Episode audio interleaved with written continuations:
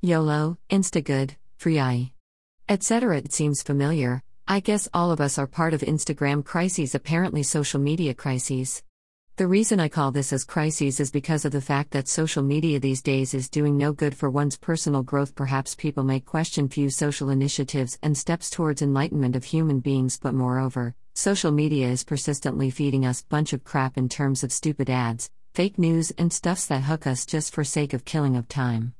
The so-called friend circle which people boast of as their network is of no use either. Most of the people in their friend lists are mere strangers, and people they know personally are blocked off for some of the other reasons. People pretend to capture, as they call it, memory in the spur of the moment, flaunting their fake smiles all the way around and pasting highly intellectual quotes apparently for no reason. For few wise ones out there, who don't give a damn about these happenings, for them it's just a walk in the park taking a look at what others are obsessed with doing these days, following crappy trends, buying into random challenges and those instincts. OMG, just too much.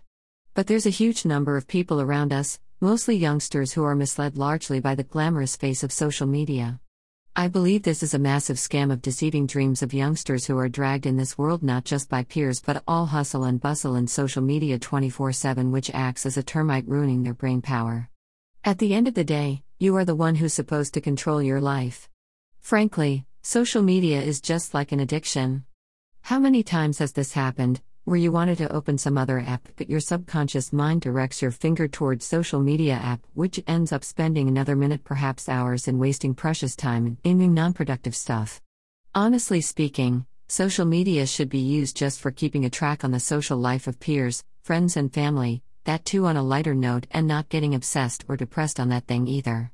As a bottom line, people all around us are engulfed with various issues on their levels. Just by posing and giving away fake smile neither won't change their life nor yours. So ball is in your court. I'll leave you guys on this note. It's all up to you. Cheers.